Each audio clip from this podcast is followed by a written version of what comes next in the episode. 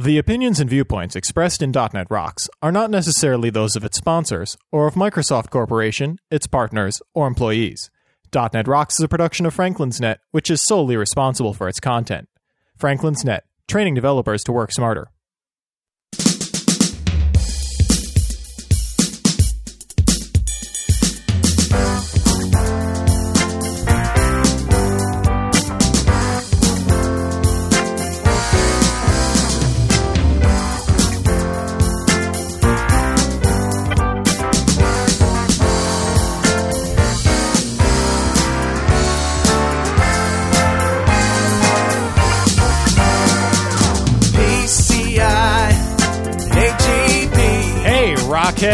Turn off the World Wind Visible bands, turn on the false color bands, and listen up. It's time for another stellar episode of .NET Rocks, the internet audio talk show for .NET developers with Carl Franklin and Richard Campbell.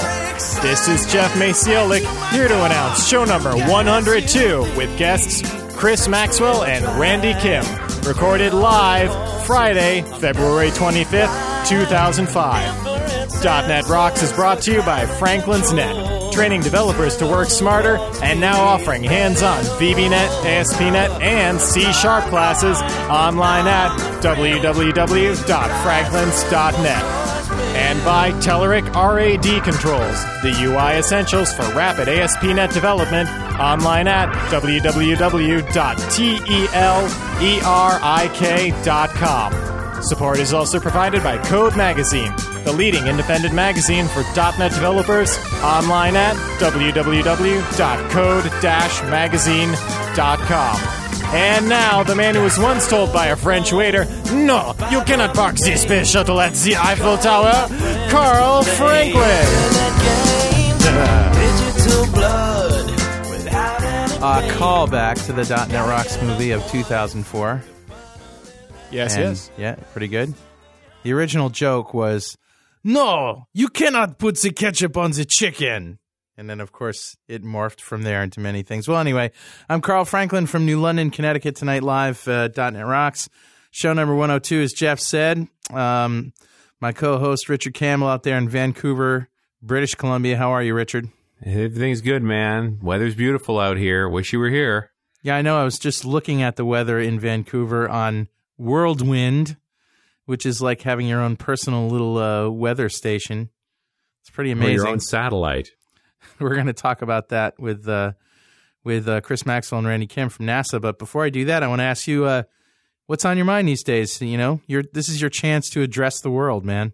Well, you know, I was looking at my schedule, just looking at what's coming up in the week, and one of the things I completely forgot about, I'm going to have to work on this weekend, is I'm doing a presentation to a, a group of schools on internet safety. Oh, cool. We're, we're getting parents and kids together, and I'm just sort of talking through some of the issues about what technology they want with their machines. I, I want everybody to get a NAT router. Yeah. and uh, and antivirus software and uh, anti spyware, all of that good stuff. And then I want to talk about you know the best ways to use instant messaging and what to do with your email. Wow. and all those sorts of things that uh, I think parents often struggle with. Uh, because they're not technical people, and that their kids are often doing, and they just need to have some picture of what's going on in there. What a great idea. Yeah, the Microsoft Canada guys love the whole concept, and then I think the big spin on that was really talking about um, how to use the tool, how to limit it uh, appropriately with children. You know, one of the things about a NAT router you can do is you can block individual websites. Right. I mean, it's not going to protect you from the ugliness on the internet, but it will give you a method as a parent to say, "Look, I'm going to let you be online, but you you can't hang out on Neopets until you finish your homework." Right, right. That's true. That's cool. So, uh, you know, we heard from Kirk, Kirk Webb, who used No to kidding. be on .NET Rocks, of course, with the Weird Wide Web, then moved to Mondays, then got busy, got a job. And he is apparently so busy with his uh, company, uh, Environmental Data Resources, that he's looking to hire a programmer. So he put up, uh, you know, sort of a local website, you know, notice, and nobody has been biting. So I said I'd mention on the show. So if you're in the Milford, Connecticut area and you're looking for a full time developer position, uh, contact employment at edrnet.com.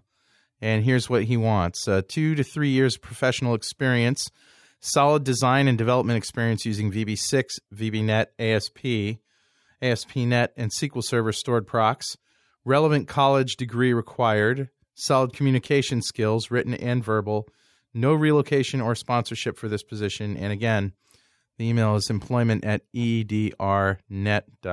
So I thought I'd give him a shout out. And uh, I know that people are looking for work out there. That's a good, uh, good thing. Also got some great email this week, Richard. Um, this one from Ike Ellis, which you know we we we get a lot of emails from people who like the show, but this one was really interesting. Cool. He says, "Hi Carl, I wanted to drop you a quick note to tell you how much I love your show. I'm a developer slash executive, and your show is an Huh. essential tool that I use to make strategic business decisions for three separate companies. Wow. So we're like now helping people make strategic business decisions. Oh dear, that's kind of scary. Is that- as if there wasn't enough pressure on us. So if you make a bad decision, are- is it our fault? Uh, It was those .NET Rocks guys, man. I know, they yeah. told me this was the technology to use. Well, anyway, uh, I'm I'm pretty confident that all the stuff that you hear on .NET Rocks is pretty sound. I think it's great that you developed Mondays to do the other stuff, though entertaining wasn't as useful to my day to day responsibilities. We agree. Yeah. also, focused. If, yep, absolutely. That's why we did it. Also, if you could keep your shows under 75 minutes, it would help me a great deal. I only have a CD player in my car, and I need to burn your show to a CD so I can listen to it. So, uh, so remind me to tell the guys from NASA that if we go over 75 minutes, that we're going to have to tell them to shut up. So, um, yeah, that's why we have those Part A, Part B downloads. yeah, on I site. actually told him about that. He didn't realize that because he had been uh, downloading from Microsoft's website. Oh yeah. Ah, right. They only have the full thing. That's right. They only have the full thing. So once he came to our site, he went, Eureka, thank you very much. Sweet. And because Yeah, we, You're not the only one listening to the show in your car. yep, that's why we did it. We, we split up the shows early on, actually, for that reason. For those people that aren't cool enough to have MP3 players or MP3 CD players in their Right. car. So Rob Windsor, who's our friend from Toronto, uh, the Toronto Visual Basic user group, And a regular in the chat room. yeah, and a regular in the chat room, and he's the co-founder and president and webmaster of that user group. He says, "Hey Carl, I would like to officially apply to be the co-host for shows 700 to 750. Ooh. By that time, I figure my only competition will be Anson Williams and people whose code is featured on the daily WTF, and I'm sure I can kick their asses." What is that, 15 years from now? By the way, I may be the lifetime leader in getting letters read on the air. I think I'm at four, yet I'm still without any freaking useless crap. Carl, please write up a total suck up letter and send it to me so I can send it back to you and get a mug or a hoodie. Rob, I'm sorry, man. We got to send Rob a mug. We'll, no, we'll send him a hoodie. no, send him a pen. send him a Or guitar, maybe just a little, you know, little button that says "I love Carl." a guitar pick. You know, by the by the time this guy's the uh, the co-host, we'll have moved from you know because we we had com, now we have .net. We're gonna have gone through .org when Microsoft goes open source. .info when they become you know just an information you know technology company not releasing software, and you know we'll go all the way up through .ws, and he'll be the host of uh, .cx rocks. Well, anyway, this one from Scott Fry. Uh, hey, Carl and Richard. Carl, it was good to meet you at the mini code camp. I was the one that offered you the rolled up keyboard when you thought yours failed. Yeah, my keyboard kind of went wacky on me. Although I Yikes. found out it was software. It was Visual Studio. Oh, sweet. I'm only partway through episode 100 with only a half hour drive to work each day. And because I listen to Mondays, .NET Rocks, and everything from IT Conversations, I'm always about a week behind. Uh, sad to hear that Rory is gone. He definitely brought a unique flavor to the show. And then I have a, a an XML attribute, standard underscore praise. I have been listening to the show for about uh, for a long time, but I'm sure that Richard will be just as great. Uh, I th- I think there's some text missing there, but I don't know. I think he has some of the funniest one-liners that often slip in when no one notices. I- yeah. okay, here we go. I've been listening to your show for about a year now, but I started at show one and listened to every episode. I feel like I know you guys, and I have to say this show is totally awesome. I've been programming for 20 years, C and C++, and in VB for the last five years. And I have to say, your show is the best thing to happen to programmers since we got off those silly punch cards. Uh, he says some good stuff about me being a present a good presenter, and then he says, anyway, on to my suggestion for which this entire email is about.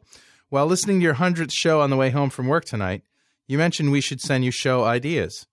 First, let Bill Gates speak on your show. I'm sure you've turned him down several times, but he is the guy that made VB possible, and I think you owe it to him to be on at least one show.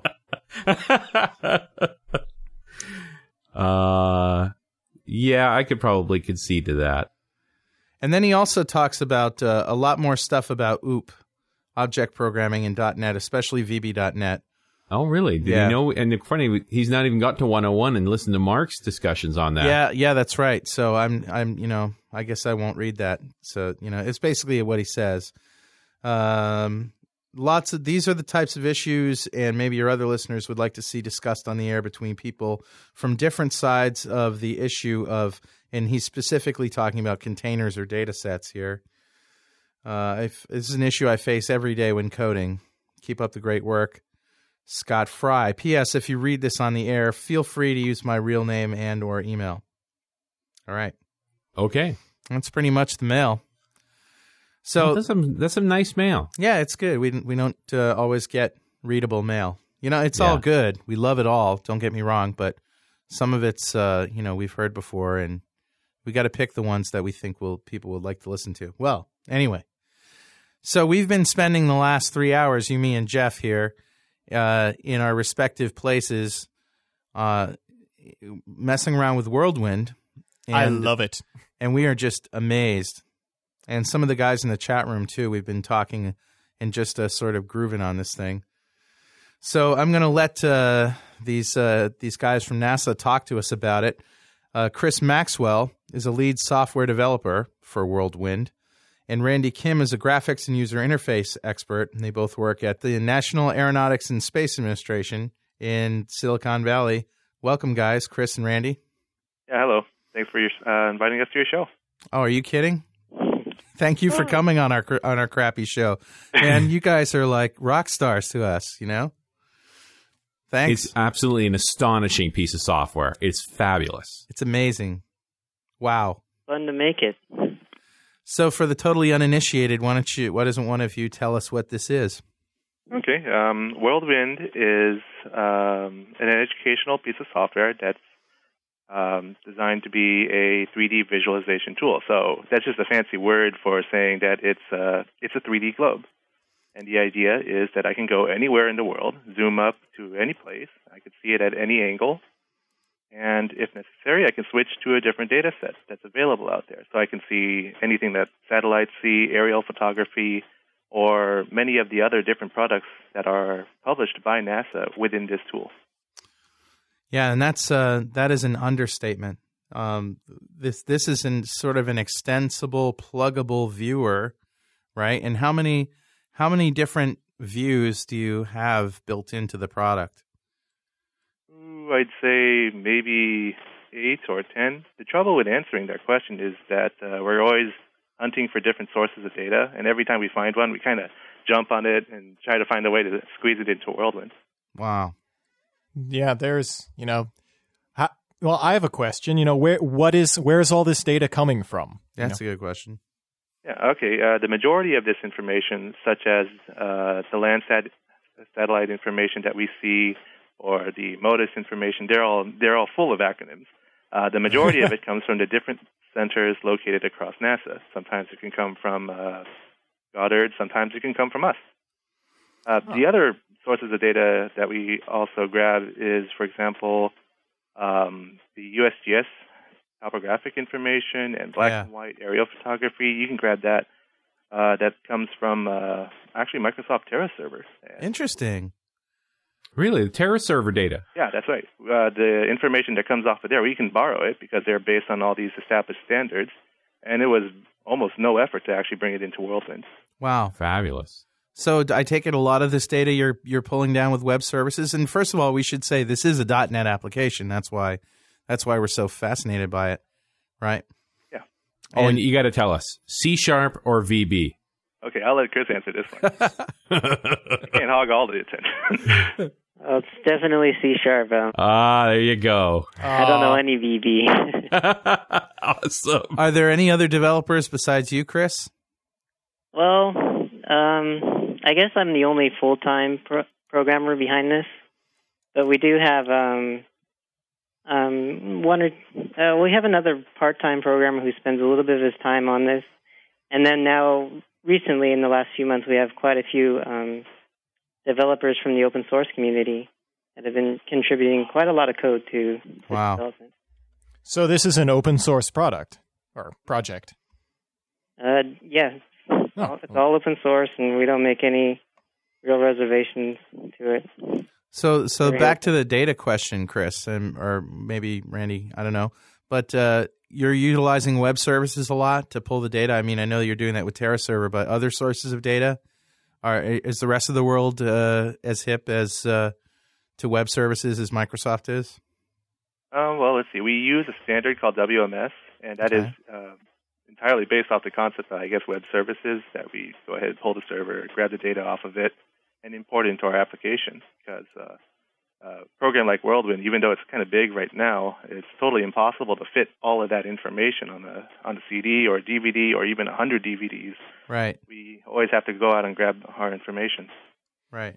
Yeah, how do you determine like what kind of I noticed the download was in excess of, you know, like 150 megs. How do you determine what's included in the application? Like what makes up that 160 megs versus what you pull down over the network?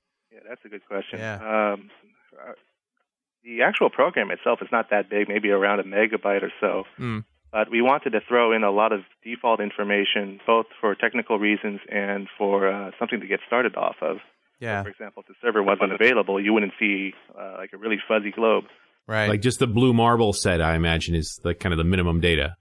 you want to That's outline and get started. I, I, I was I, one of the greatest features I love about this, and you know, before we actually get into some of the programming stuff heavily, but I want to talk about you know the features of this product. It's great. Uh, one of the greatest features is this, uh, and I guess it's Modis, M O D I S. Mhm. Is that how, what, what does that stand for, and and what exactly does that do? Oh, good question. I should uh, actually go run out and uh, look that up at the moment. Give me a Oh, okay. What the acronym is. Yeah, we love acronyms in this place. Yeah, you're hanging with the right crowd here. We're the king of acronyms too, but I mean, we can't remember any of them either.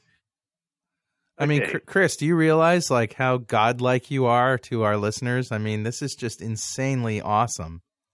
Well, that Yeah. makes me feel good because this is actually my first ever, or this is my first software project. What? What? You gotta be kidding me! Really? Nice start. Well, I, I graduated from San Jose State um, two years ago, and the first thing, this was my first, I guess, real job, and then my first real programming job, at least.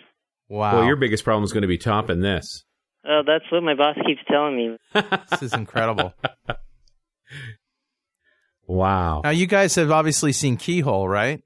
Oh yeah, definitely. So Keyhole is like this thing that you pay for, and they really only have like one, one or two sources of data, right? Um, actually, they have a whole uh, variety of different data sources. But what they've done, they combined it all together. I've always thought it was very predominantly U.S. oriented. Keyhole was. Yeah. You know, Google bought them. Really? Really? I didn't know that. Huh. Yeah. Uh, Google bought something. What else is new? Dun dun dun. Yeah, I know. It's just amazing being able to to get a sense of the size of the Earth by zooming in at a constant speed, you know, and seeing how long it takes to actually recognize something on the ground. It's really insane. God, I love this. Well, you turn on the uh, the long lat indicator and you get the altitude meter, and you know how Right. high up you are. Yeah, yeah. Yeah, I have to say to, to put the, the keyhole thing to rest. Yeah, keyhole. It's you know n- you know not to say anything bad about keyhole. Their product is is you know it's it is what it is. It's very nice. They have this thing that's geared towards corporations and stuff, but the level of flexibility is it's orders of magnitude below what what Yep. World Wind has. You know, and the interface I think in keyhole is a lot And more I- I- cumbersome. but Yeah, the interface is programs. simple. I don't want to get on anyone's nerves out there, though. It, the interface to Keyhole is simple, and it's really made to be to you know a model of simplicity. But you know, and for that reason, you know, there's so much stuff behind World Wind that I didn't get until I actually started playing around with it. Like with Keyhole, like all of the data just comes right in when you zoom in, and it's all like aerial photography. And so, you know, if you if you don't turn on that feature in World Wind, you don't see it. But that's because there's a lot of other views also, and you know, why pick just one? And then there's animations. Yeah, that's something that I was playing around with earlier. Richard had uh, Richard actually found this when he was messing around with the program. He went to uh, he went and looked at the South Pole and um, and was under what is it under WMS under oh geez I'm gonna have a heck of a time finding this now. It was in the cryosphere. It Oh, was yes, the uh, the big iceberg sliding around. Yeah, there's this phenomenal video of the of that giant iceberg in, in Antarctica that that detached and has been you know wreaking havoc on on uh, on the wildlife down there because they're having a harder time getting out to the ocean and it's just amazing because once you play this animation and I guess with a lot of the other layers too you can you can adjust the opacity um, and so you can you can actually you know see what everything looked like before and after you know with and without this video on top. And it's just and it, it overlays the date of everything and it's just the amount of information just in this one layer is is is mind blowing and the flexibility and everything. And Richard pointed out that when you start playing it it downloads on the fly and once it's pl- got two frames it plays the two frames and it's got three frames it plays plays the first three frames there's no you know it doesn't make you wait before you get you know it's like almost instant gratification Yeah, this sounds like uh, the the feature that we have in World Wind called uh, NASA SVS, which stands Yes. for uh, Scientific Visualization Studio. Yeah, Right. They're a group over in Goddard, and they specialize in actually developing these really cool videos that demonstrate all of this wonderful educational material.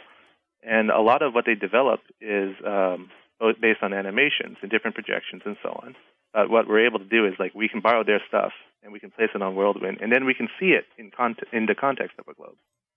Yes, that's the big difference here is visualizing the whole thing. And I think you bring up the very, you've mentioned this a couple of times, and I guess you want to talk about a distinction between Keyhole and World Wind. It's, there is definitely an educational bent to World Wind, yeah, you know, looking at stuff other than just cities. right. And look, trying to find my house on a map. Yeah, Yeah, the thing that the thing that I think is totally cool. I'm watching this video, and for the first time, I've actually zoomed, you know, way way out. I'm actually, you know, I, I have the entire southern hemisphere visible on my screen now, and you you get a sense of scale that that would be impossible, literally impossible to present with any kind of normal video media. Even if you say this is 15 kilometers long, this is 150 kilometers long, this is however many square kilometers or whatever, it's there's nothing that's that comes even close to being able to you know use my use my mouse wheel scroll in look at this long island sized piece of ice and scroll out and say oh wow there's long island. It really is long island sized or you know this is how big the thing looks relative to all of antarctica.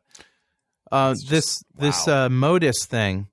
Let's talk about that for a, a minute because this is essentially linking up events, historical events, uh, in all kinds of uh, Earth-related, you know, weather-related or what have you, uh, historic events, and you can actually see them and watch them. Um, the tsunami is was pretty incredible. I, I, that sort of caught me by surprise. I was spinning around the globe and I saw this white thing that looked like a hurricane, you know, and in zooming in, I just accidentally right clicked on it and then I'm off. I have some more information on a web page somewhere.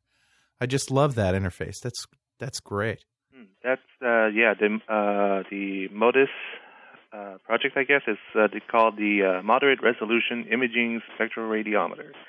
Um, it's actually a summary for a series of uh, two different satellites uh, called Terra and Aqua, and what they do they revolve around the Earth every day.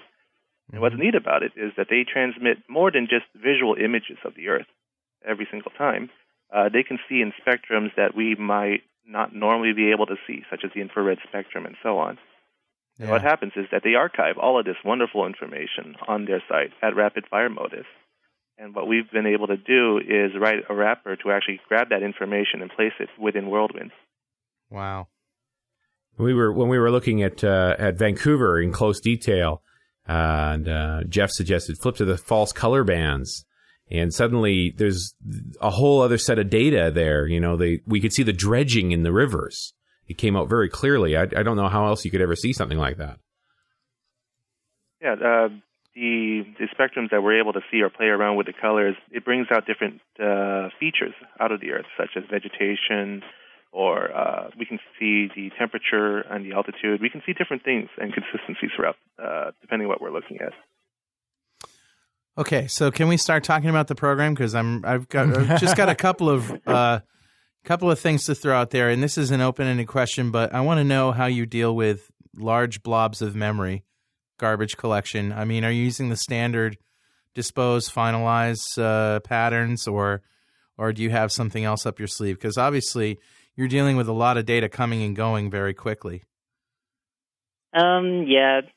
Um, I guess there's kind of like two categories of memory, at least in, in terms of what World Wind uses. There's, I guess, the the RAM um, for the system, Mm-hmm. and then there's the RAM on the graphics card. Okay. And in both way, in uh, I guess in both categories, we use the dispose method kind of built into the framework. So this is manage DirectX. Yeah, manage DirectX.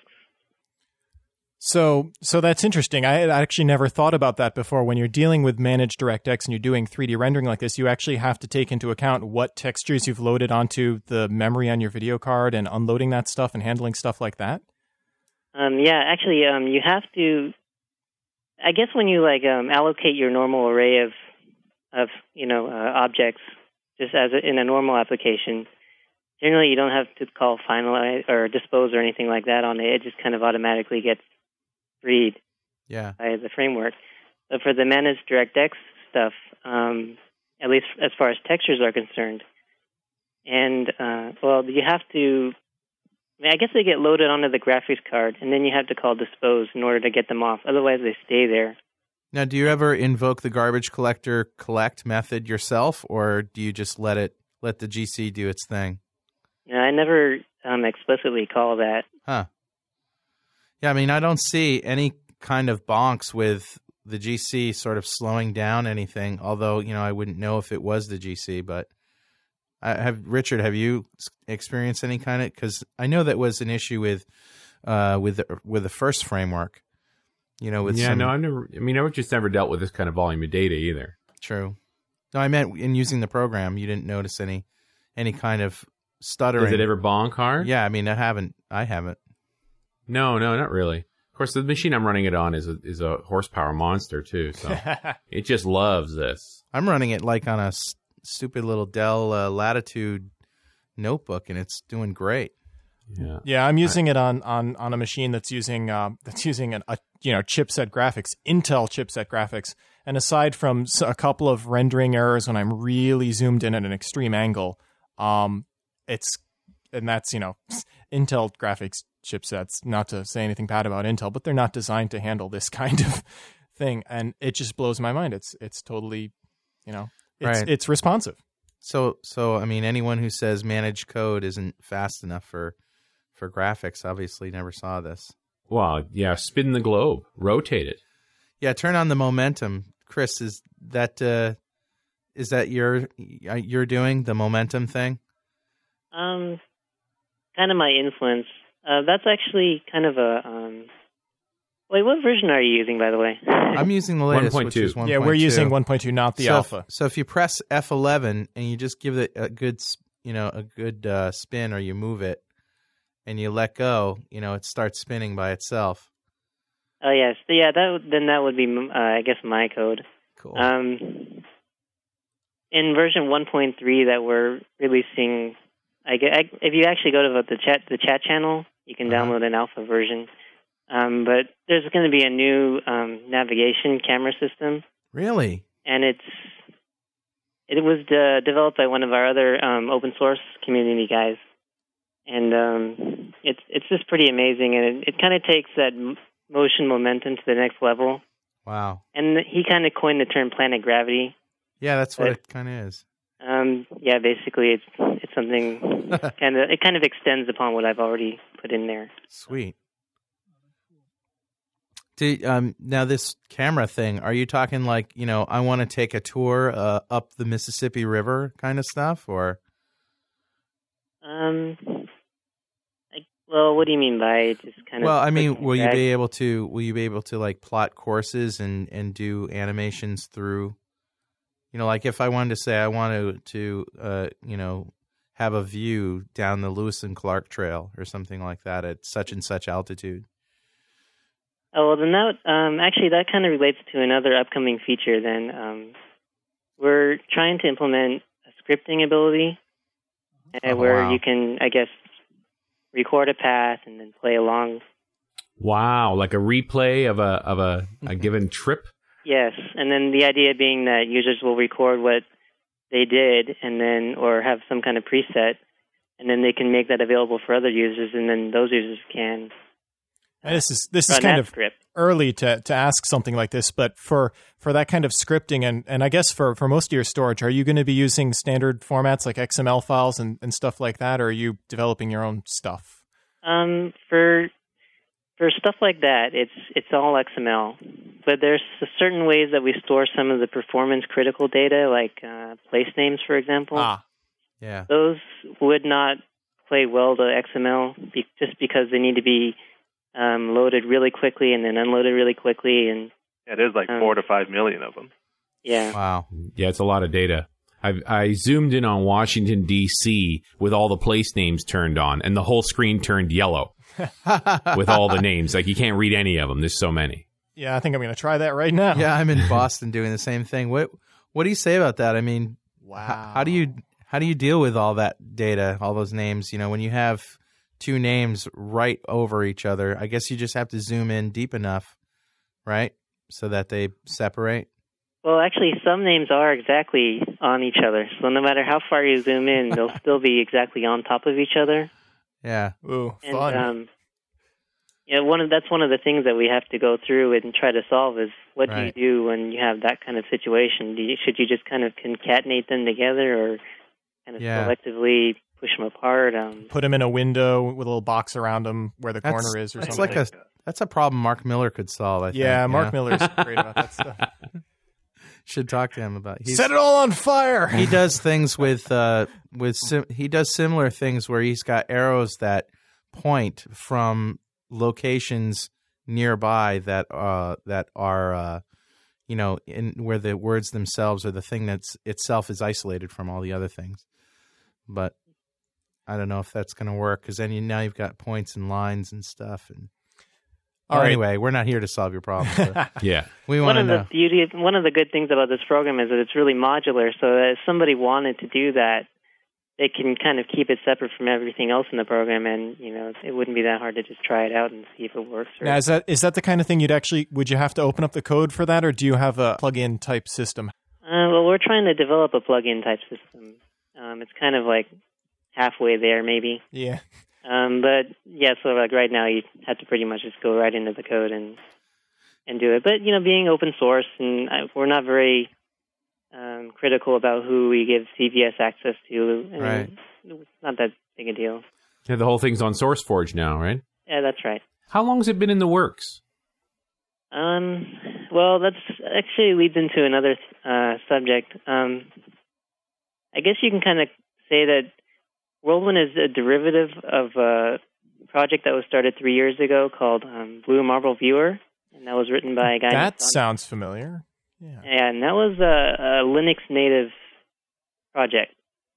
And very shortly after that was made, where pretty much it was just kind of looking straight down at the world, and it was only the Blue Marble data set. So there was no 3D terrain or anything downloading, nothing like that. But shortly after that was that came out, um, and that was kind of sponsored by um, my boss and his group back then. I wasn't I wasn't a part of that. Hmm. Um, but shortly after that, they tried to port that to Windows because that's kind of our core audience. I mean, Right. education. I mean, you know, no. It's it's everybody's core audience. Yeah.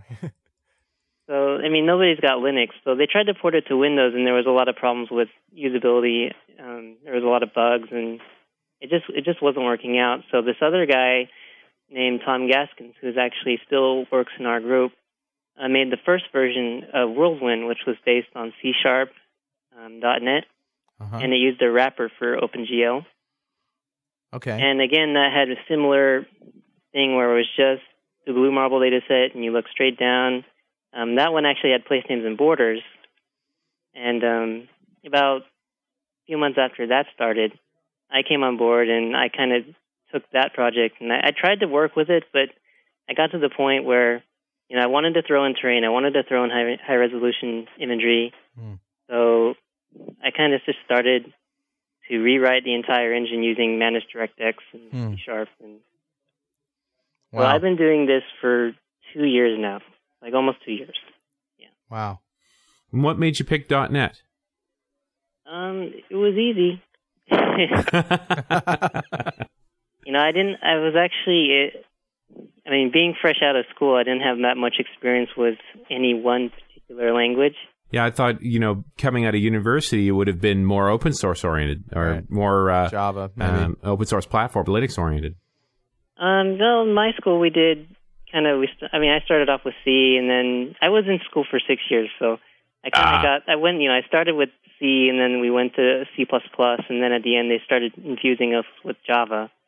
So when I came out, I kind of had a mix of like all different languages. I didn't really specialize in any particular one, and then with this project of being .NET, I tried looking at the code, what was already there, and it just you know it felt easy to work with. So kind of made sense to use direct Manus DirectX at the time because that I mean I was having problems with um, the C sharp wrapper to OpenGL and you know I couldn't use some functions and it was pretty hard to debug stuff. Is, is that how you ended up in DirectX? Was just because OpenGL was such a pain?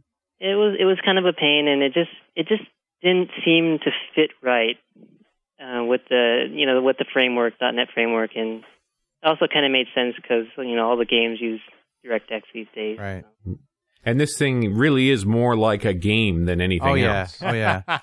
this is, you know, you, I don't know. I could spend hours with this. I have spent hours with this. Yes, we have already. and I'm going to spend a few more hours before this night is over. Um, but anyway, here's a question for you. What about security? I mean, is it are there any security issues with topographical data or or aerial photography? I, you know, things blurred out over Washington D.C. That kind of stuff. Yeah, there is. Um, yeah, that, those are legitimate concerns, of course. Uh, however, all of the data that WorldWind has access to and that everyone can grab from and so on, all of that information is already publicly accessible hmm uh, in different formats and so on. So there Right. are actually no concerns whatsoever um, with uh, that potential problem, I guess. Cool. So you don't you're not a believer in security through obscurity. Um, no, not quite with this tool. I Yeah. can take that as a philosophy behind it. But uh, if there were any concerns, it's already been taken care of. Sure. Yeah, the data wouldn't be unclassified in the first place, I presume. I mean, come on, it's not rocket science. Aha, Hey, ah. yeah. It's my friend Carl. He has a funny one every so often. Yeah, you wouldn't believe the questions I fielded from the chat room that I'm not going to ask you, you know, about, you know, because people assume that anyone from NASA is like an expert on the universe, like, you know, so, Yeah, lots of astrobiology questions. or even, you know, stuff like, did we really go to the moon, you know? Yeah, do you guys know if we really went to the moon? Come on, I want to hear. Jeez. Yeah, I wouldn't. th- I wouldn't touch that. No.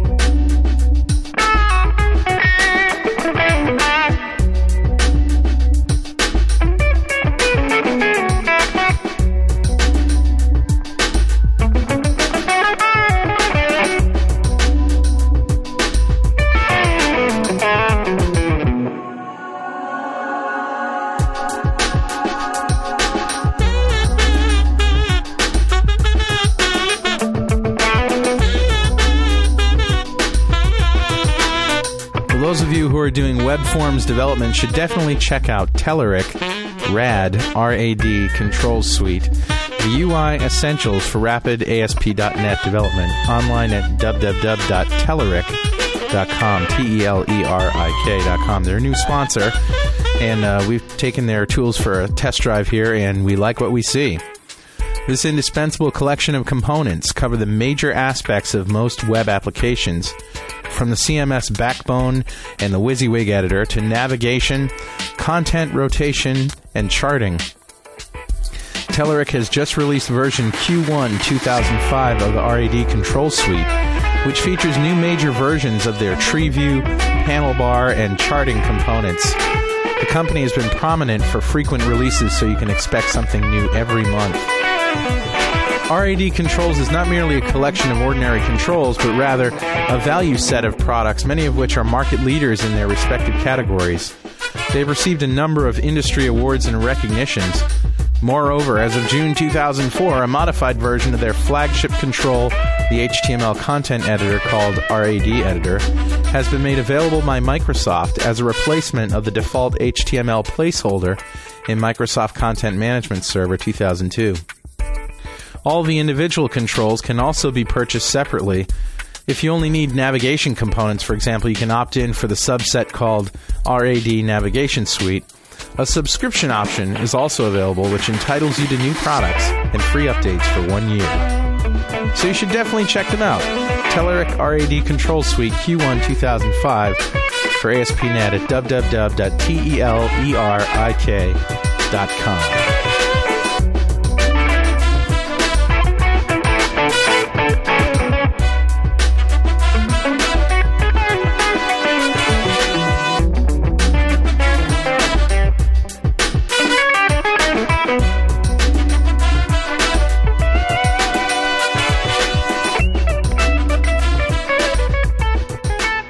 you know, getting back on a on a technical track rather than the philosophy of .NET. Um, I've been playing around with this program and I'm zooming in and I'm zooming out, and you know, I've been wondering how are you handling things like MIP mapping? Is that something you're just letting DirectX do as people are zooming in and out of this, or MIP mapping? yeah, MIP mapping, which is um, which is I guess the selection of of textures and changing the sub rendering of pixels in the textures depending on how close you are to the texture and, and stuff like that. Okay. Um, or well, sorry. Uh, go ahead. Well, uh, actually, Worldwind kind of uses an implicit way of doing MIP mapping, where um, the actual textures that get loaded don't actually have any MIP maps, but there are several levels of kind of um, of textures where um, I mean we call them tiles. So Uh-huh. if you're looking really far out, where you, you you have the whole globe in view, you have about um, let's just say you have like 50 tiles that are loaded right there at a particular resolution. So when you start zooming in, um, I mean, we use the term level of detail. Um, Right. higher resolution tiles get um, get loaded um, for the particular view that you're looking at. So if you start zooming down into the United States, um, more images, more tiles will get loaded that are um, actually better images, better Right. tiles, better resolution tiles for just the United States. And then if you start zooming in even closer to, say, California, uh, more tiles will get loaded that are better resolution for just for California. And it's kind of like a recursiveness where you just keep getting, as you get closer to the surface of the Earth, um, higher resolution tiles will start loading. And that way, it's it's a way of handling um, lots of data without actually having to render like the entire world Right. at you know one meter per pixel at this you know all at once. all right, so so I've got a question. As as we're pummel, as we're going down through all this data, I can see you know I'm looking right here. I'm zoomed out and I'm looking at USGS. Uh, no, sorry, I'm looking at Blue Marble data. But as I zoom in, it looks like I'm hitting USGS data. Um, how are you handling matching stuff like? Well, besides you know the obvious matching edges and making sure everything's in the right spot, how are you handling things like colors and and all of that kind of stuff? Because all these things look, you know, the source material must look very different. It's all coming from different satellites and aerial and Yeah. Yeah. Um, we don't actually do much to the colors themselves. So if you're going, if we're downloading some images from TerraServer, uh huh. what you see in WorldWind is basically what you what gets transferred over the wire. And if TerraServer actually has a website that you can go to, and you can they have their own web interface for their all for all their data. So if you look at their web interface and you look at World Wind, um, it would be basically the same thing. But you know, in the future, we're kind of thinking, you know, maybe we could start playing with maybe colors. Say we go to some website and they give us imagery that's kind of a like digital values of the actual scientific data. I guess World Wind could technically convert those digital digital values into certain colors and or maybe exaggerate or enhance certain things Hmm. depending on the user's interest. Yeah. So so um, another another quick question: How much work do you have to spend actually mapping this stuff to the sphere? Is that you know like is that that's pretty seems like it should be pretty straightforward math until you start doing stuff like you're rendering you know uh, the topographics and and stuff like that. How do you how much work do you have to do to get this data in the right spots? Um, you know, after you pull down just the raw you know the raw uh, image. Geoff, I'm really glad you're on the show, man. oh, uh, These are great questions, uh, and I wouldn't have thought of them. Um, that that's actually one of the simpler things in in World Wind. Um, it's basically just um, applying a mathematical model to your, your rectangular image based on um, the bounding box of that image. So each corner will have like a lat long, and so you would just apply like a kind of a rectangular grid onto that um, onto that image, and then through just a simple formula, it gets um, those those kind of grid points get transformed into this spherical mesh. huh.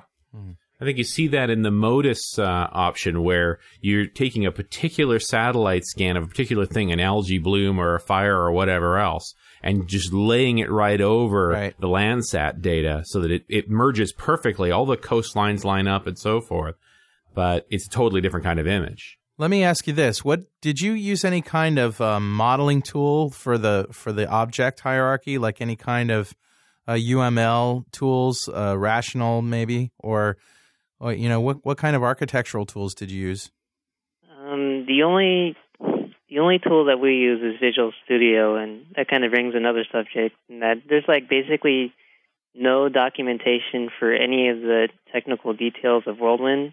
hmm But at the same time, I guess the way it's constructed and the way C Sharp.net and DirectX are kind of pretty easy to follow and read, at least the way the code's structured Yeah. and everything. Right. Um, the developers really haven't had any real trouble understanding how it works. And they, I mean, for the most part, they can just dive right in and start contributing. So you started with a whiteboard, basically. Um, yeah, kind of. Or Wow. And do you use uh, data sets, or are you did you write your own objects for data containers, or you know how do you, how do you uh, pass data around? Um, well, I try to keep it as simple as possible. Um, it's a lot of files. I try to keep data inside files and Okay.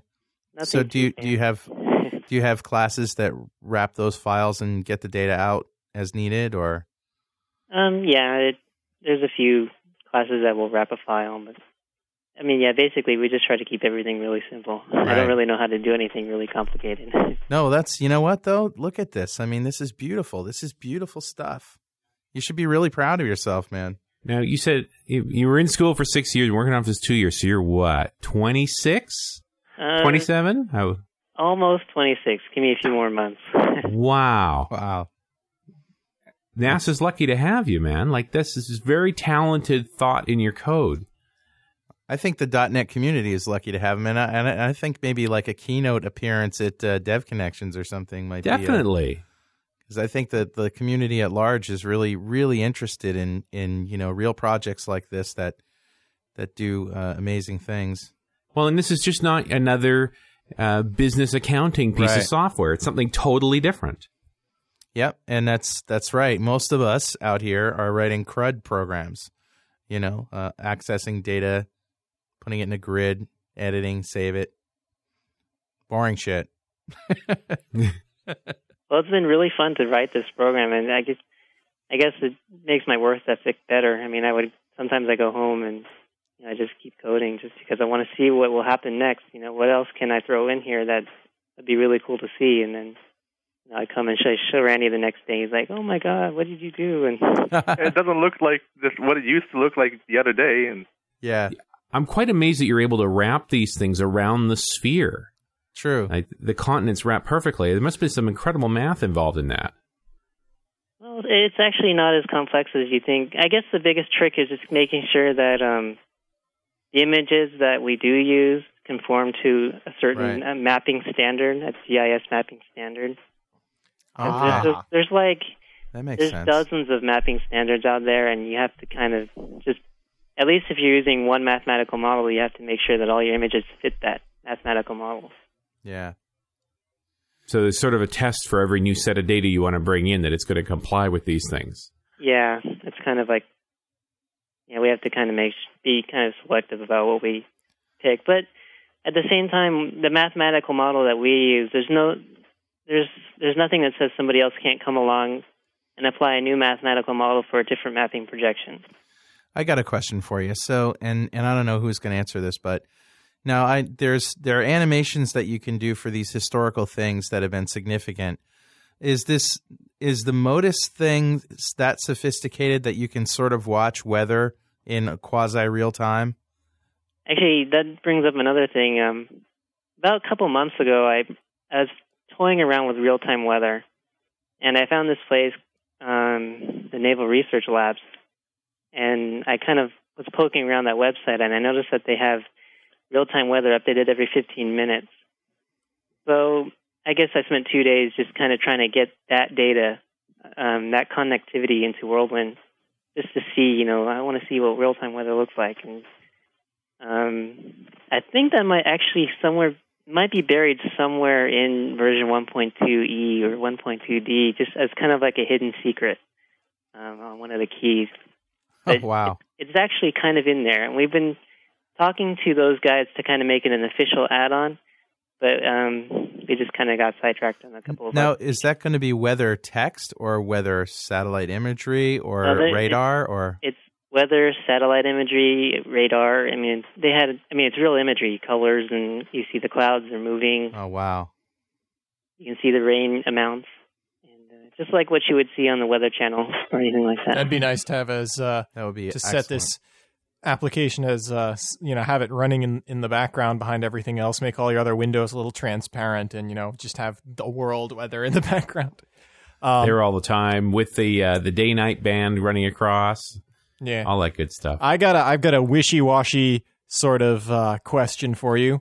Um, as I've been poking through some of the SVV uh, some some of the SVS stuff that uh, that NASA's been providing, um, I was looking through the biosphere section. I'm looking at the Rondonia deforestation, and it's depressing. Do you ever find that looking at some of the some of the kind of negative impacts that uh, that humans like can visibly have in this program, it, it really presents it in a in a in a different way. Do you find that that's been helpful to uh, help show people, you know, gee, when we cut down forests, re- it's really noticeable, and you know, our cities really are this sprawling, and you know, you can see the effects of pollution. Do you see World Wind as being used as like an educational tool to try to, you know, promote environmentalism? And also, do you get depressed when you look at this stuff?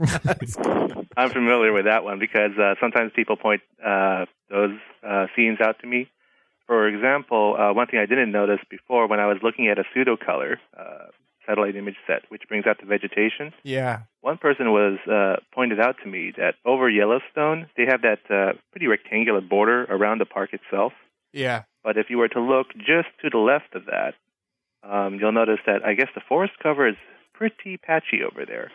Hmm. Uh, you can come up with your own conclusions, I guess, uh, with what's going on down there just by looking at the image. It's pretty compelling.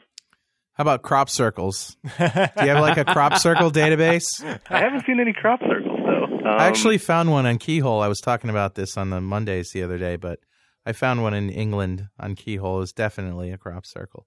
You know, wh- wherever it came from, I don't know. Something that but got caught in an aerial photo or but something. it got caught in an aerial photo. It was kind of funny. As I'm as I'm plugging around through various uh, through various data sources here, I'm noticing you know some of these data sources uh, are are down. Have you guys do you guys have an antagonistic relationship with any of the people that you're pulling this data off of? Because you know this must be a, a pretty popular program. There's a lot of data getting sucked off of a lot of servers. You know how how are you guys dealing with that politically?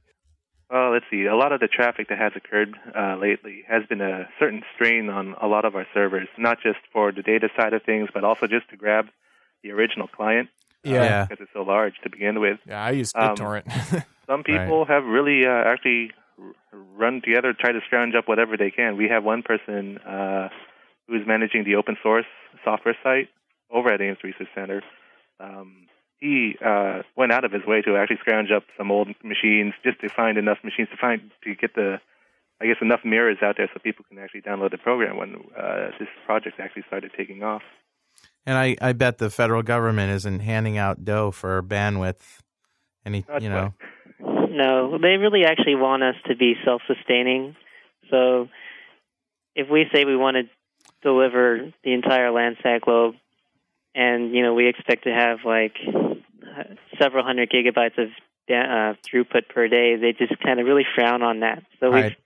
one of the biggest things we had to do was to try to go out to other private companies and try to get them interested in hosting this data. I have an idea for you to make some money. So you're zooming in, you're looking at Chicago, and all of a sudden this big Pepsi can just pops right oh, out. yeah, at that's you. a great idea, Carl. Yeah, well, wait me to come over into the studio there and smack better you yet, upside the better head. yet, you could like subliminal subliminal messages in here. So all of a sudden, you know, I'm I'm watching the Gobi Desert and I'm getting really thirsty, you know, and, and it's Pepsi that I want, not anything else. Um, all right, so you guys are talking about data stuff, and I was actually chatting about this earlier um, in in your IRC channel. Plug to the IRC channel. You can probably find a link to it on their website, but it's uh, it's what is it? It's Pound World Wind on Freenode, irc.freenode.net. You know, it seems like there are all these people running this application. Um, there's all this data that needs to get moved around. It seems like this would be a prime candidate for you know distributed uh, data sharing. Like, why you know what's uh why are you guys using a standard downloading system why for example aren't you wrapping you know like a modified version of the bittorrent protocol wrapping your program around a modified version of the bittorrent protocol or something like that or some other you know And feel free to answer just because there aren't enough hours in the day. Because you know, Um, actually, when we first got slashdotted, it was that was back in late September. Our primary Landsat download server went down due to the just the tremendous traffic from all the flash dotters. oh yeah So one of the things that they, you know, they just kept asking for BitTorrent, BitTorrent, BitTorrent. One of the problems uh, here at NASA though is we can't use BitTorrent for uh, security reasons. So it's Ah, not like I can just develop for it. But we did have another open source developer make a BitTorrent um, patch or something. Uh, he he he did take World Wind and he integrated BitTorrent into it. But I guess the biggest issue with BitTorrent and those kinds of peer-to-peer sharing mechanisms is just that World Wind uses a large amount of small files. And when I say Oh, large yeah. amount, there's potentially millions of files. Well, there Hmm. are millions of files that go into a lot of these data sets. And it's just the overhead for each Yeah, file right. that needs to be downloaded Yeah. through a peer-to-peer sharing is just it's probably more than the file Yeah. itself. so what you need is lots and lots of servers all over the world for, and then go round robin get as many, you know, get them from each server in in series, right? Yeah. Yeah, either that or, or an insanely intelligent peer-to-peer networking system which doesn't exist yet Yeah. um Maybe the next generation. Yeah. Um, you know, well, here's a question. You know, you're talking about a lot of these, a lot of small files. So each one of these, I guess, one of these tiles that I'm looking at is is a is a you know is, is an ind- each one of these tiles is an individual file, or how does how does the tile system work? You know, like obviously the blue marble set. Well, that's included in the program, right? The blue marble set. Yeah. But uh, for example, the JPL uh, global Landsat mosaic visible bands pan sharpened. Um, there's more than one level of that and there are different there are multiple files for each individual area so you couldn't it wouldn't make sense to like do an entire layer as one giant shared file because that would just be enormous right i mean what kind of what kind of file sizes are you talking about for the whole zoomed in thing everywhere Um, well, let's say you wanted to just download the entire Landsat mosaic. okay That would probably be on the order of a few terabytes. oh nice Very nice. And I think TerraServer, they're serving up around 20 terabytes of images. Geez, you could actually blow my file server out of the water.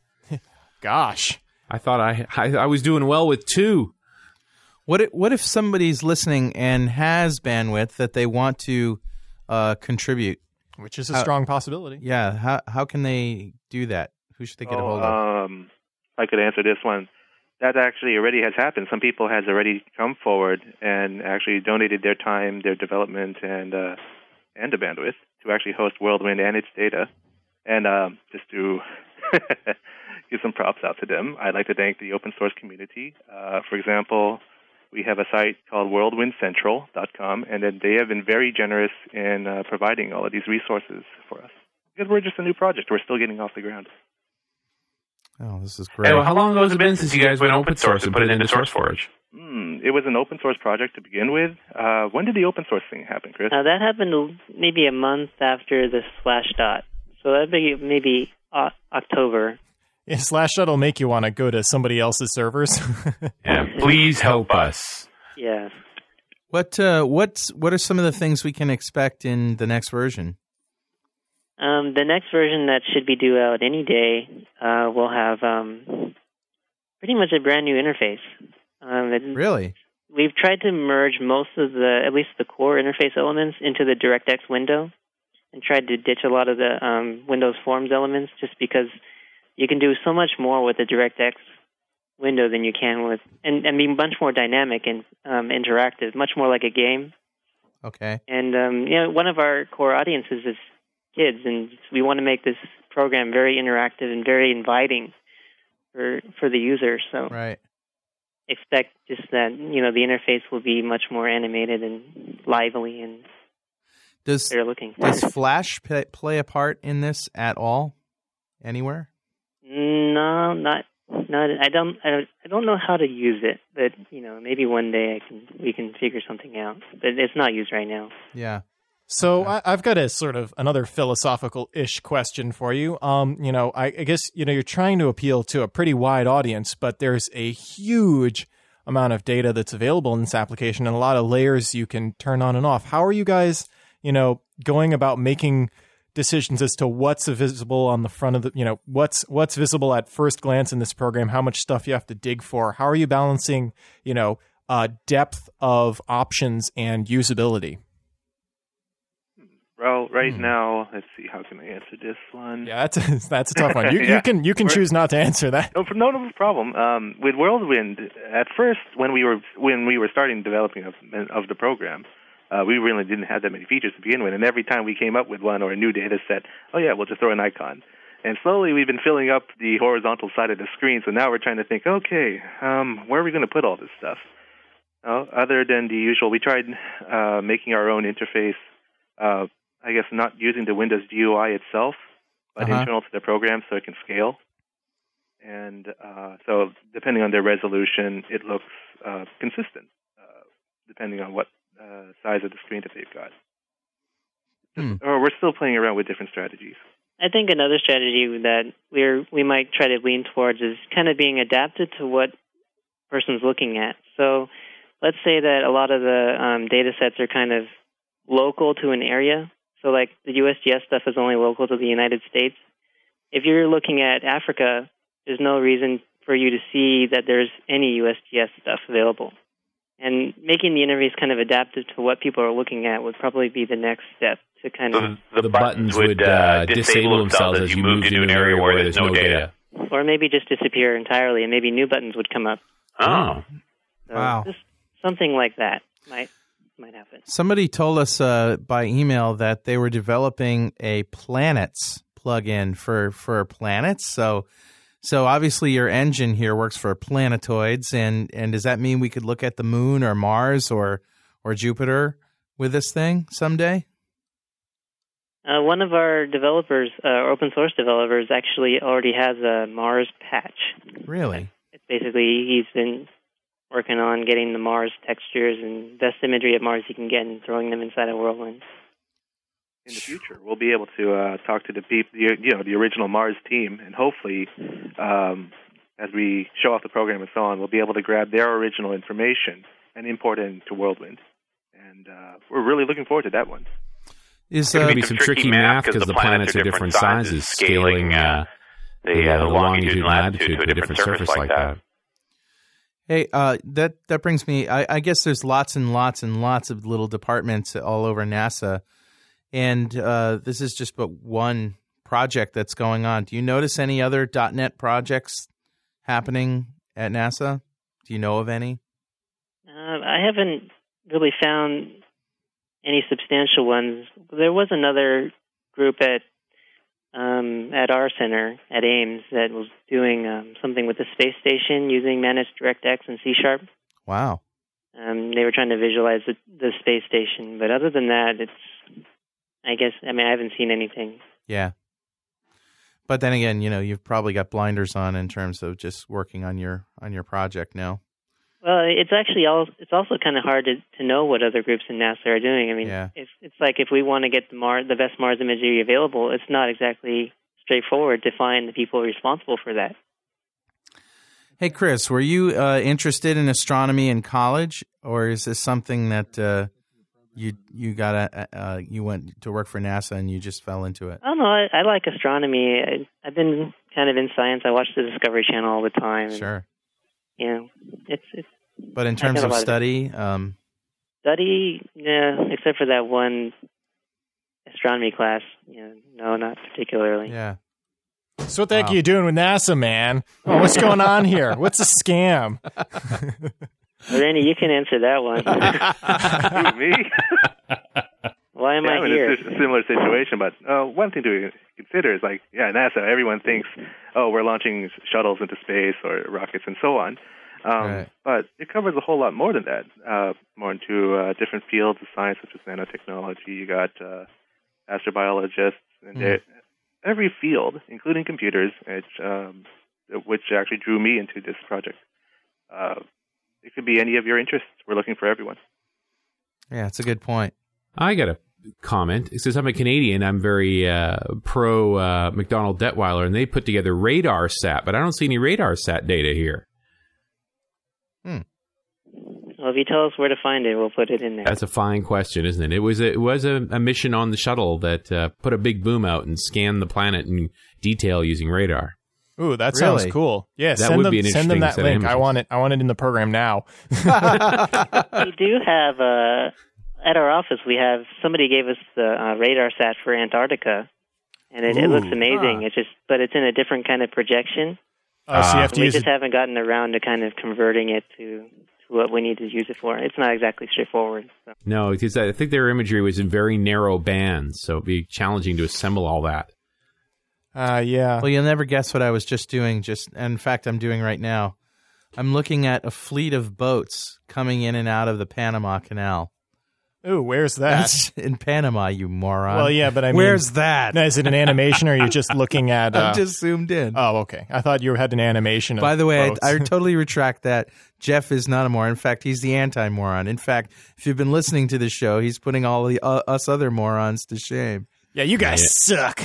I asked the hard no, but I'm serious. I, I've, I'm counting like one, two, three, four, five, six, seven, or eight or nine ships, and they look huge. Uh, coming in or out of, I don't know which way they're going. Looks like they're going out of uh, south, the Panama Canal, which is really cool. I've just never seen it. I mean, how often do you get to look down on the Panama Canal? You know, it's awesome. Now, there's one other technology they mentioned in the chat room that I don't know about. Maybe you guys can explain it to me called hotspots. Uh, yeah, the um, there's a website um, www.worldwindcentral.com. Yeah. And um, what World Wind users can do is they can, when they find stuff inside of World Wind, they can save a URL. World Wind has its own URL protocol, so they can save that and post it onto that website, and then um, use, other users can find out. You know, they can go to that website and see what other people have put up there, and then you know they can click the link to open up World Wind and take you right there to what they're looking at. And then the guy there has also um, categorized all that stuff in different categories. So I think one of them is like celebrity homes, and then you can find like Bill Gates' house. Oh, cool. I've seen it. It's large. yeah, it is large. And there's a guy on the dock who's staring at you when you go by. Yeah, Every time. That's his job. Don't you can't stop out front of Bill's place. Is there? Let me let me let me ask you this, Chris. Um, now you're you're talking to um, some people experienced with .NET and plugged in at Microsoft. Is there anything that we can do for you? Um, uh, not exactly sure. Have you have you- do you have a good relationship with uh, with Microsoft in terms of tech support and and uh, or what have you? Well, we just recently had a issue with uh, the February um, 2005 release of the DirectX SDK and Mhm. Managed DirectX. And so we shot off an email to one of our the .NET people who's been kind of helping us. Just I mean, just a little bit, kind of in the sidelines. Yep. And they got us a response within a day. So I've been pretty impressed with Cool. what they've been doing. That's the way it ought to be. That's great. And yeah, I feel stupid. I can't find the canal. I can find Panama, but Well, I'm looking at the canal there, Geoff. What's wrong with you? so it's it, there's it actually says Panama. You know, if you turn places on, no, I've got place names on. I'm just. if you got place names on, look for Panama. Well, I know where Panama is. and you got to zoom into the uh, north uh, I north think, I think I got it. Yeah, to the I northwest got it. side. Yeah, Ah. Well, near Carl, Cologne. Yeah, what a great show, guys! I I can't tell you how much a thrill this has been for me. And and look, I mean, we've got some guys in the in the chat room uh, who are just blown away. So, thank you. yeah, they want to know when you're going to leave NASA and go work for a gaming company. That would be fun. Yeah, it's an interesting business. Yep. Well, any any last minute words of wisdom you want to uh, impart? Uh, calls to action. I mean, uh, not calls to action. That's crazy, but uh, Well, maybe not. Um, you know, any anything you want to plug or or talk about before we hang up? Well, uh, just you know, if you if for everyone that's downloaded version 1.2e, we we expect to have version 1.3, which is our next big release, available anytime, probably probably by Monday. So I would encourage everybody to download that and try it and And uh, sound at it. and I can't wait for uh, some sort of plug-in interface that so we could uh, possibly get our hooks in there. You know, easy easily. That's on the back burner. It's only a matter of time. Excellent. Listen, guys, I want to thank you very much, Chris Maxwell, Randy Kim from NASA. And uh, on behalf of myself and Geoff Maciolek, who did the lion's share of the question asking tonight, and uh, Richard Campbell out there in Vancouver, all the fans everywhere, our friends at Microsoft, thanks a lot for listening to .NET Rocks. We'll be back next week. Be good. Do good things, you know? Thanks again, guys. We'll see ya.